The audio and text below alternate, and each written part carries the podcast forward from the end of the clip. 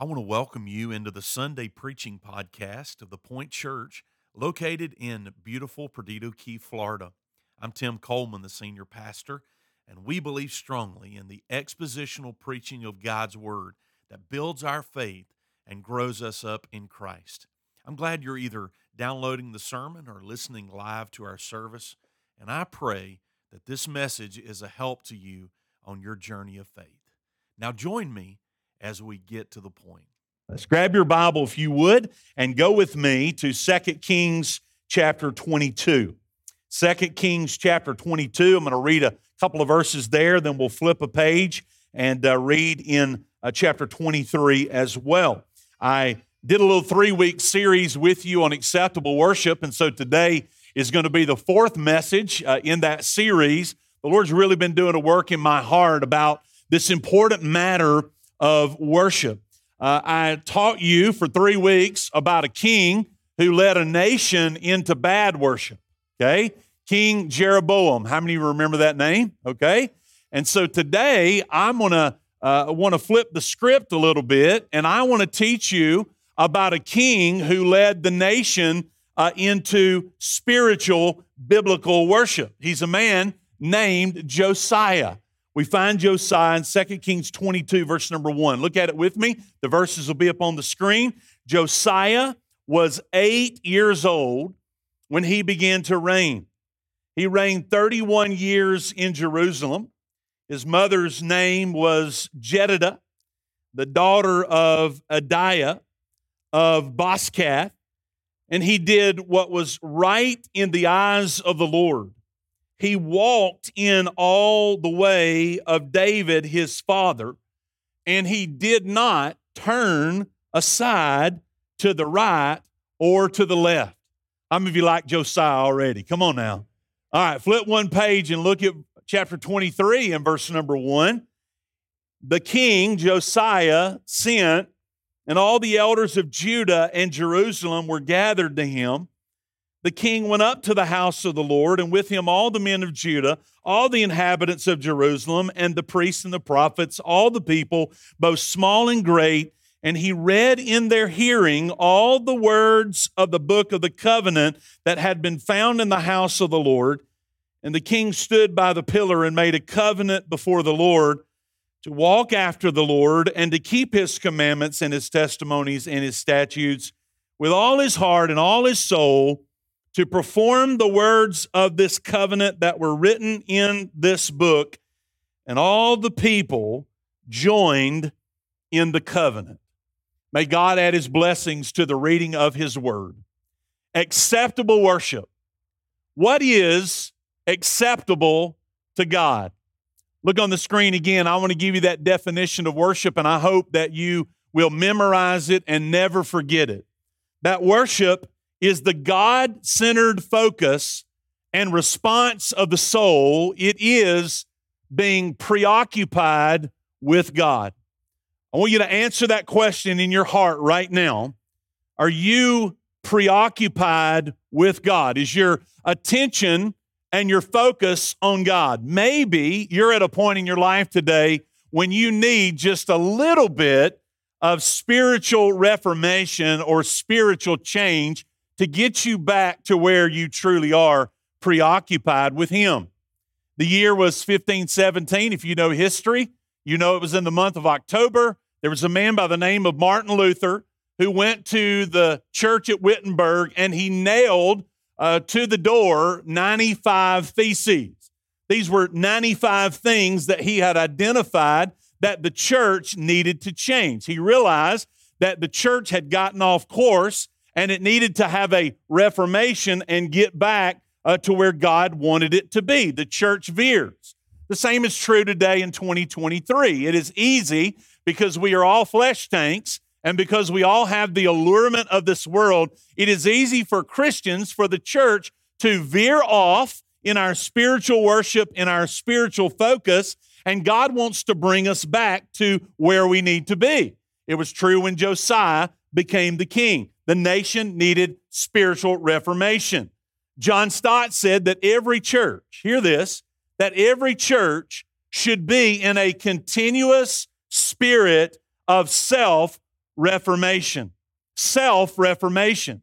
I was reading Jay Adams in his book on uh, spiritual disciplines or church disciplines, and he said this He said, as Christians, we should never fear change.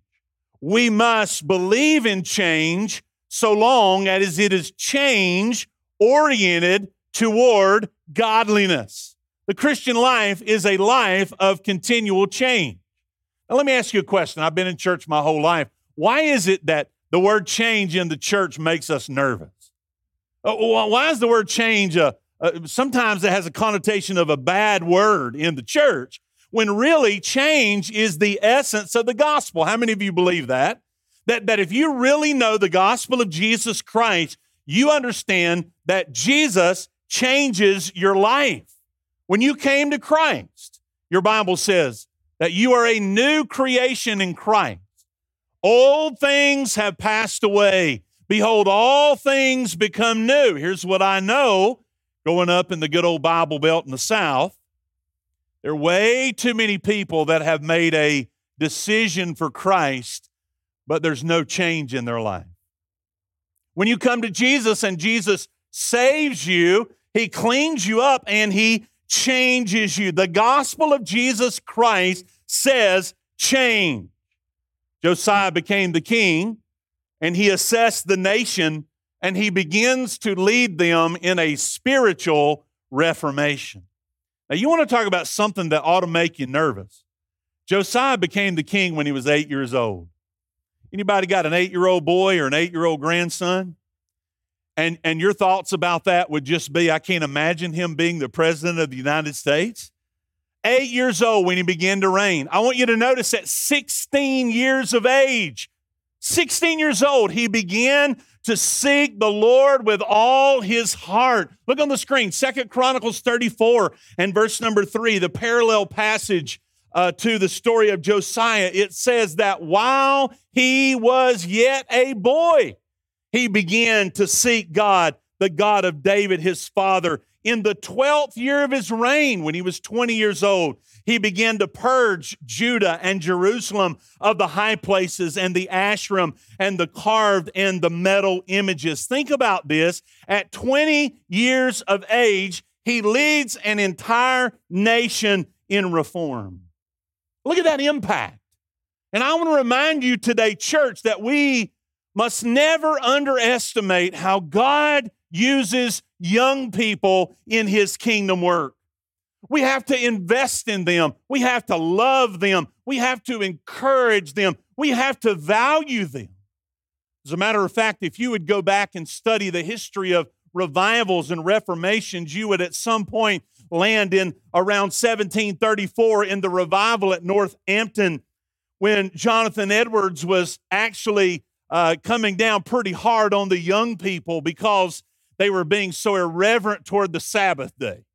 And he was telling them, you're, you're frolicking, you're doing your own thing, you are disrespecting God.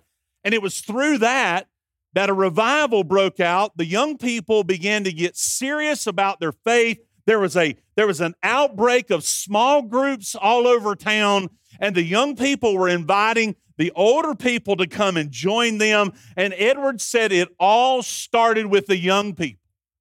How many of you have heard the name George Whitefield, a great preacher in the the first great awakening. Do you know how old Whitefield was when he was preaching in the first great awakening? He was in his 20s. I remind you that God can use anybody, anywhere, at any time, at any age to accomplish his will. What God is looking for today is for those of us who are available and surrendered to him. Josiah is seeking God with all his heart. And I want to point out a couple things to you about this Reformation, uh, this, this leading spiritual change in Josiah's life. And I want you to see in his life, first of all, that, that what Josiah did is, is he got serious personally. He got serious about himself.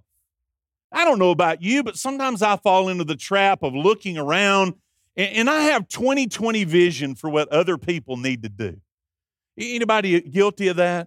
Man, they need to change their ways, or we need they need to do this or that, or I need I need to talk to them. I need to set them straight, right?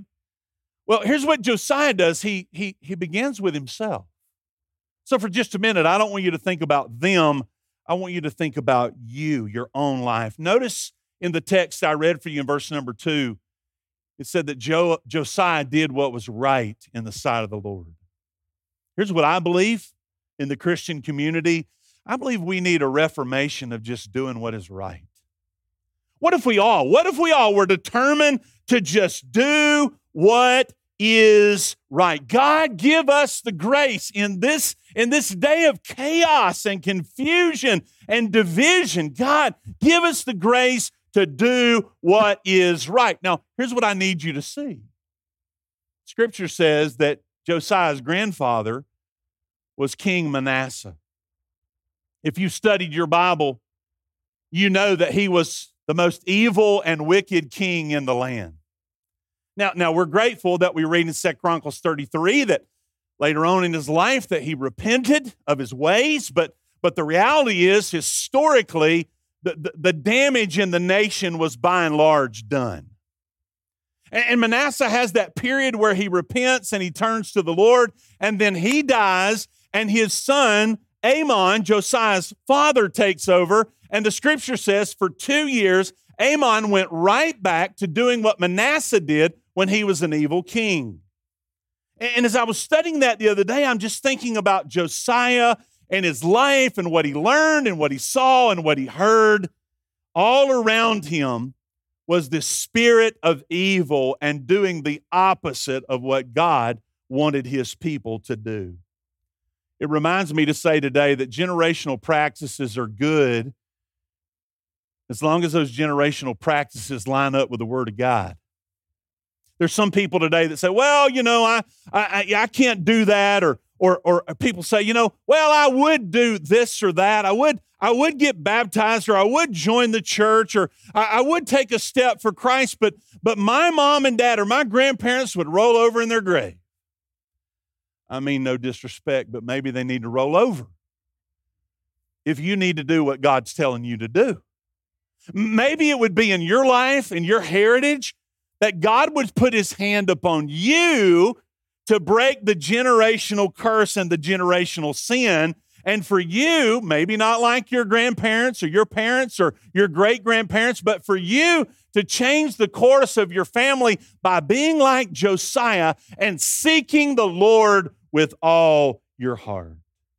The question, the question is this who was in Josiah's life? We don't find this in the Bible, but who was in Josiah's life that really had a strong impact on him? Now, now thankfully, thankfully, again, Manasseh, his grandfather, Josiah was born in the first six years of his life. His grandfather was the king, and maybe he had a window there uh, uh of observing his grandfather changing his way. But we know that when he was seven and eight years old, his father was the king. Maybe it was Hilkiah the priest who, who had an impact on him at this particular time. It was very common for families to have a regent. A regent would have been like a sit in nanny or someone who lived with the family and oversaw uh, the uh, business affairs and the, and the daily life of the family, particularly would watch out for the kids. We don't have all of those details. We'll find them out when we get to heaven. But here's what we know we know that the nation is inebriated with sin, but not Josiah. Josiah was serious about his relationship with God. He has a heart for God. Can I say it one more time? Church, never underestimate our young people and the impact they can have when they turn their heart to God as they start school this week. Man, God, give us, give us some young men and some young women. And I, I want to challenge our students in both of the services today. I want to challenge our students to be salt and life, a salt and light for Christ. Maybe it would be at the start of this school year, there might be one or two, a uh, boy or a girl that might say, you know what, I, I want to make, I want to make Josiah my hero. I want to be like him at 8 and 16 and 20. I want to make an impact for Christ that would embrace Ecclesiastes chapter 12 and verse number 1. It says, Remember now your Creator in the days of your youth, before the evil days come and the years draw near, on which you will say, I have no pleasure in them. Am I speaking to the church today that believes that, that Christianity, that Christ and the cross is for young people? 85% of the people in the church today say they were saved before the age of 18. So the church is filled with kids and, and youth who are making an impact today. The church is not for uh, later on in life, after you go through your teen years and maybe your college years and, and you sow your wild oats. And I hear people say, well, you know, now that they've been married and now they have a child, so they want to get serious about, about God. Well, that's a good thing. But I suggest you need to get serious long before that. Get serious about God in your youth. Let God use you in your youth because that's exactly how he used Josiah. Josiah got serious personally when, when the crowd and the culture around him was doing its own thing and rebelling against God. Josiah began to seek God with all his heart. Isn't that a wonderful thing? Second thing I want you to see is not only did he get serious personally, but, but he made God's word a priority. He made God's word a priority. I mentioned this a couple of weeks ago at the end of my sermon. As he began to reform the land, there is a reformation going on in the actual temple that God had told them to build. And, and he sends the high priest in there to do an inventory to find out about the tinsels and the silver and the gold. What's in there? What do we have? And as Hilkiah is looking around the temple, a most amazing thing happens the, the scripture says that he found the book. He found the book. Can you imagine? I know some of you don't raise your hand. You've lost your Bible before. You found it in the back floorboard of your car or something like that. Come on, get honest now. But imagine, imagine the church, the temple, and they can't find the Bible. Where is it? Oh, we've got good news. We found the Bible. Well, the next question is, what are we going to do with it? Well, let's blow the dust off of it and start using it. Amen. So, what does Josiah do? I love this. He made God's word a priority once again among the people. You know what that means? That means there was a season of time when everyone was doing what was right in their own eye. They were going their own way. They were, they were engaged in Canaanite worship of the false God. They were involved in other religions. They had gotten away from being God's people. And Josiah says it's not going to stay that way. Second Kings chapter 22 mirrors Second Chronicles chapter 34. There's some questions about the reforms that take place. Just watch. If you if you look at those two passages, there seems to be a little bit of an issue about the time frame or the chronology. It seems, if you read Kings, that there first of all was a discovery of the law there's a covenant made with God. The people get their worship right. And we'll see in just a minute, they observe the Passover. But the book of Chronicles implies that they got their worship right. And then they discovered the law, made a covenant with God, and observed the Passover. Well, what I want to focus with you is what happened in the text that I read. 2 Kings 23, verse number 2. It says that Josiah took that book that was found in the temple, and he read it in their hearing. All the words. Did y'all hear that? All the words. All the words. He read the book of the covenant that had been found in the house of the Lord. And what else did he do? The king stood by the pillar and he made a covenant before the Lord to walk after the Lord and to keep his commandments and his testimonies and his statutes with all his heart and all his soul. Watch this. He, he's saying to the people, I'm going to read this to you, but we're going to act on what we've read. We are going to perform the words of this covenant that were written in the book. And all the people joined in the covenant. So, what did they do? Again, scholars debate this. Maybe the book they found was the Pentateuch, the first five books of the Bible. Maybe the book that they found was Deuteronomy, just the book of the law. We're not sure. But nonetheless, Josiah took the time to read every single word in that book to the people. You know what he's saying to them by doing that? That God's word matters. God's word matters. And I just say to you today, God's word matters. Every page, every verse, every word, every line matters. There is a question, though, today in your life and in my life. Will we have a knowledge of the scripture and then not act on it? In other words, it's easy to fall into a trap of, of believing but not behaving on what you have just read. So Josiah said, All right, everybody, listen up. First thing I'm going to do is I'm going to make a personal covenant with God. I'm going to keep his statutes, his commandments, and his testimonies. And here's what I'm going to do, and I'm challenging you today to do is to perform the words of this covenant. When you hear the word of the Lord, you have a decision to make. You know that? Every Sunday when you come to church and you hear the scriptures, you've got a decision to make. What am I going to do with it? Am I going to live it out? Are, are we going to perform the words of this covenant written in the book? I love the response of the people, and I've been praying this week that maybe I'd get this response from you today. All the people joined in and said, Yeah, let's do it. Let's do it. Is that your heart today? That whatever God says, let's do it. Let's just do it because it's the Word of God. It's the Word of God that changes us. Now, stay with me for just a minute. Sometimes I think we, we fall into this trap in the church of, of emotional manipulation. I think sometimes we make decisions for Christ and maybe uh, it, it's forced by our circumstances.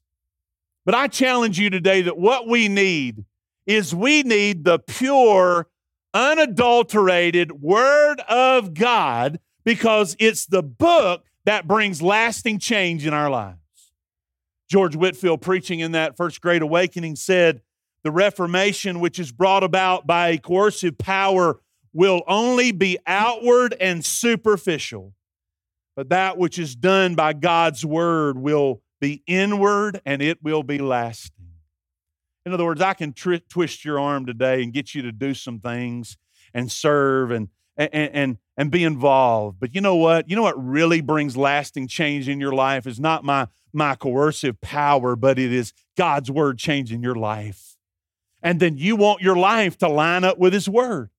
How many of you found yourself in your journey kind of like the nation of Israel that quite often you need to realign your values and your beliefs with the way you're living? What's the best way to do that? By getting our nose in the scriptures, making sure that our life lines up with the Word of God. That's what brings lasting spiritual change. That's what brings us into a place of acceptable worship. Not only did he make God's word a priority, but I want you to notice what else he did. Josiah, Josiah removed all of the idols. Now read Second Chronicles 34, verses 1 through 7 as your homework assignment. All right. I'm not going to read it right now, but I but here's I was reading it the other day, and something really stood out to me. I noticed the personal pronoun he. He. Josiah did not just give instructions to the people around him of what he wanted done, but he was engaged in this process. Josiah led the charge. He was, he was proactive. What he found was that the land was cluttered with pagan shrines and altars. And he said to the people, We got to clear this mess out of here. We got to get rid of these idols. I want to pause for just a minute and suggest to you that you and I live in a land today that is filled with idols. Filled with idols. Now, hear me. Idols do not just come in the form of stone or masonry, wood, wooden statues. As a matter of fact, I would guess, I would hope that maybe almost all of us today would not have any kind of statues in our backyard or front yard or on the mantle or on the hearth because we've read the Bible. and it says that in, in, the Ten Commandments, it's very clear you, you, you don't make any graven images, you don't worship anything except Jesus Christ crucified. That we keep our eyes on Him. We have no, we have no statues, no graven images. But yet, I suggest to you that unfortunately our lives are cluttered with idols. Sometimes there are good things, good things in our lives that become bad things because we misappropriate our affection. And maybe today you don't need to go break up the high places and take a bat and knock down some statues or some idols. But what you need to do in your own life is to just spend a moment of evaluation and ask yourself is there, is there anything in my life that is producing clutter? Is there anything in my life that, that has my attention more than Christ? It might be your career, it might be your bank account, it might be your toy uh, toys that you have, it might be it might be athletics or sports or so many other things. All of those things are not bad in and of themselves, but but when our minds and our hearts are turned to those things more than our relationship with Christ, they become idols in our lives. We have to cast them down. We have to remove them. Many of you have heard Chuck Swindoll, Insight for Living, for years. He's getting on up there in years, pastor in Texas. I was just thinking this week, we've seen, I was listening to Adrian Rogers for a little bit, and of course, Pastor Stanley passed away just a little bit ago, and some of these great Bible teachers are getting on up there in years. I love Chuck Swindoll. And he said about our lives as it relates to idols that it's easy to get attached to idols, to good things inappropriately adored. But when you have Jesus in the center of a room, everything only junks up the decor. When, when Jesus is in the center of your life, when Jesus is at the center of your church, when Jesus is at the center of your family, there needs to be a regular time of looking around and seeing if there's anything junking up the decor. Is there anything in your life that you need to remove. Just as Josiah led this reformation, he said, We're going to get the bad things out and we're going to replace the bad things with good things. I love A.W. Tozer. He said, An idol of the mind is as offensive to God as an idol of the hands. So your idols may just be in your mind today, it may be in your thought process. What are you thinking the most about? That could be the idol in your life when we come before God, even in our daily worship and in a public setting like this, we always have to evaluate our, our heart and our mind and our hands. And that's why I love Psalm 24 so much. The picture of going to the temple, the place of the Holy of Holies there in Jerusalem. And the psalmist write, Who, who will ascend? Who will go up to the hill of the Lord, to the place of worship, to the, to the presence of God? It's those who have clean hands and they have a pure heart. You know what that means? That means we need to get the idols out of our life. Josiah led in spiritual reformation by getting himself personally focused, by making the Word of God a priority, by getting the idols out of the land and getting the people back in their attention toward God. But I want you to notice another thing. He, he put the house of God in order. In 2 Kings 22, verses 3 through 7, Manasseh and his father Amon had neglected the temple. They had neglected the house of God. As a matter of fact, the scripture says that the house of God is in disrepair. Josiah wouldn't stand for that any longer. He said, We're going to put the house of God in order. We're going to make it a top priority. And read the scripture, will you? That's your homework assignment. Read the text. It says that he gathered up the masons and the woodworkers and, and the construction people and, and, and he focused the money and the attention on, on getting the house of God back to where it was supposed to be. Let me ask you something. Whose idea was it to build a temple? It wasn't Solomon's. It wasn't David's. It was God's. And God said, This is the way I want it to be built. This is the materials I want to be used. This is the way I want worship to be conducted. How many remember about a month ago when we talked about following God's divine design, His order? Josiah said, Hey, we've gotten off track here. We have neglected the most important thing the Holy of Holies. Josiah said, We've got to get the ark back in the right place. We've got to get the right priorities. We've got to put God's house in order. I want you to notice something else in the scripture that I find interesting. In, in 2 Kings 23 and verse number 12, he's talking here about his, his grandfather. Well, it says it starts by the altars of the roof of the upper chamber of Ahaz. That's King Ahaz. We know he was a bad dude. He had built altars on the roof and probably involved in astrology and the stars and the moon and so forth, which the kings of Judah had made. Notice the next phrase and the altars that Manasseh had made in the two courts of the house of the Lord, he pulled down and he broke them into pieces. He cast the dust of them into the brook Kidron. His grandfather in the house of the Lord had built two altars to other gods. And Josiah said, I don't care what my granddaddy did. We're going to get this out of here. And we're going to set the house of God in order. May we today, may we today, Christian church, may we once again get focused on making the house of God a priority. Now, let me say, I know what the Bible says. 1 Corinthians chapter 6, we are the temple. Christ lives in us, the Holy Spirit lives inside of us. I totally understand that. I know that, that this place is not the place that God hangs out all week and He's waiting on us to come see Him on Sunday. This is not like going to visit your grandmother. Okay? God is everywhere, He's omnipresent. I totally understand that. But I believe that God instituted the church, the, the gathered body of Christ. And I believe that every Christian has a duty and a responsibility to make the church a priority in their life. Don't be casual.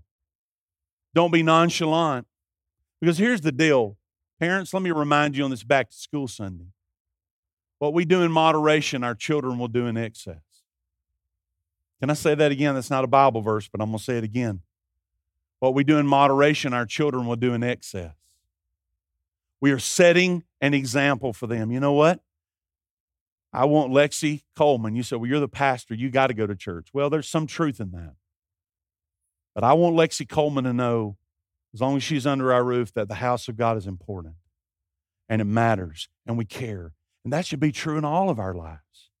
Josiah said, Hey, we've neglected, we've neglected the house of the Lord. Let's get the temple back in order. Let's get it restored, which let me finish, which ultimately led him to the restoration of biblical worship. We're going to worship God the way He wants to be worshiped, not the way we want to worship. It's not my idea. Too many people today are focused on what we want and what we like and what we desire when we need to be focused on what God wants. What does God want? To show you the kind of spiritual condition they were in. You've read Exodus chapter 12, where God told the people, I, I want you to have a Passover. I want you to observe the Passover. And I want you to remember, I don't want you to ever forget where you were. You, you, were in bondage for 430 years. By my grace, I've delivered you. I raised up Moses, I brought you out. I want you to remember sprinkling that blood over the doorpost and the saving of the firstborn in every family. When you get down the road, I don't want you to forget what I did for you. I want you to remember. So I want you to observe a Passover. But as you read through your Bible, here's what you find. Look on the screen, 2 Kings 20, uh, 23, verse 21.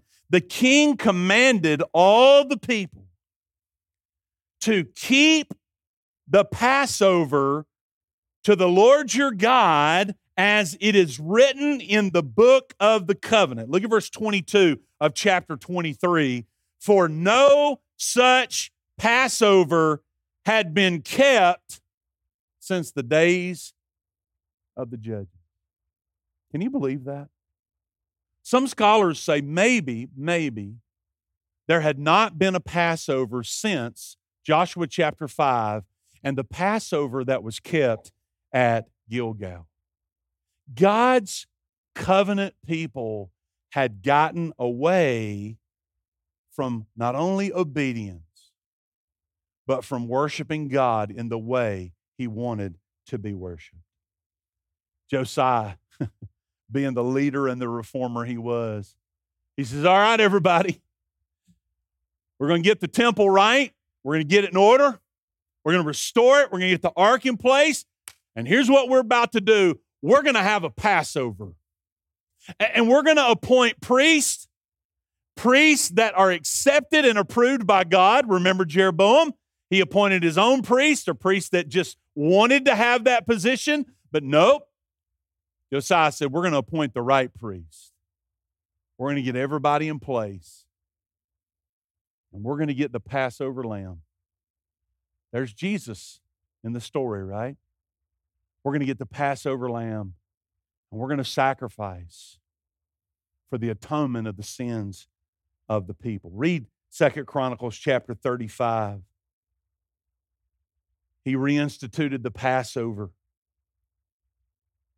The Passover was remembrance, remembrance, remembrance. Why do we why do we celebrate the Lord's Supper?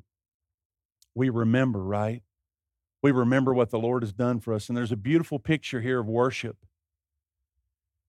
As you get some years on you in your Christian journey, it's always a good thing to go back and remember when the Lord saved you. Amen. When you remember, I was 13 years old. I'll never forget it. I was on a youth retreat. I was at Guntersville Lake, Guntersville, Alabama. There's some really good bass fishing up there, by the way. I was on that bank and the Lord did a work in my heart that night and I repented of my sins and I believed on the Lord Jesus Christ. That was now, what, 38 years ago? And here I am, 51, and, and I have to often ask myself, have, have, have I sometimes gotten over being saved, you know? When you first get saved, man, you're all excited about it, and then you start that journey with the Lord, and the world beats on you. And then you get that, that allure of the things of this world, and man, you got saved and you want to serve the Lord, then over here you something comes into your life and you don't set out to make it an idol, but it just does. And then you have that, that awareness. The Holy Spirit works in your life and says, Whoa, wait a minute here, wait a minute. Wake up. As he told the church at Ephesus, you've lost your first love. Get back over here where you need to be.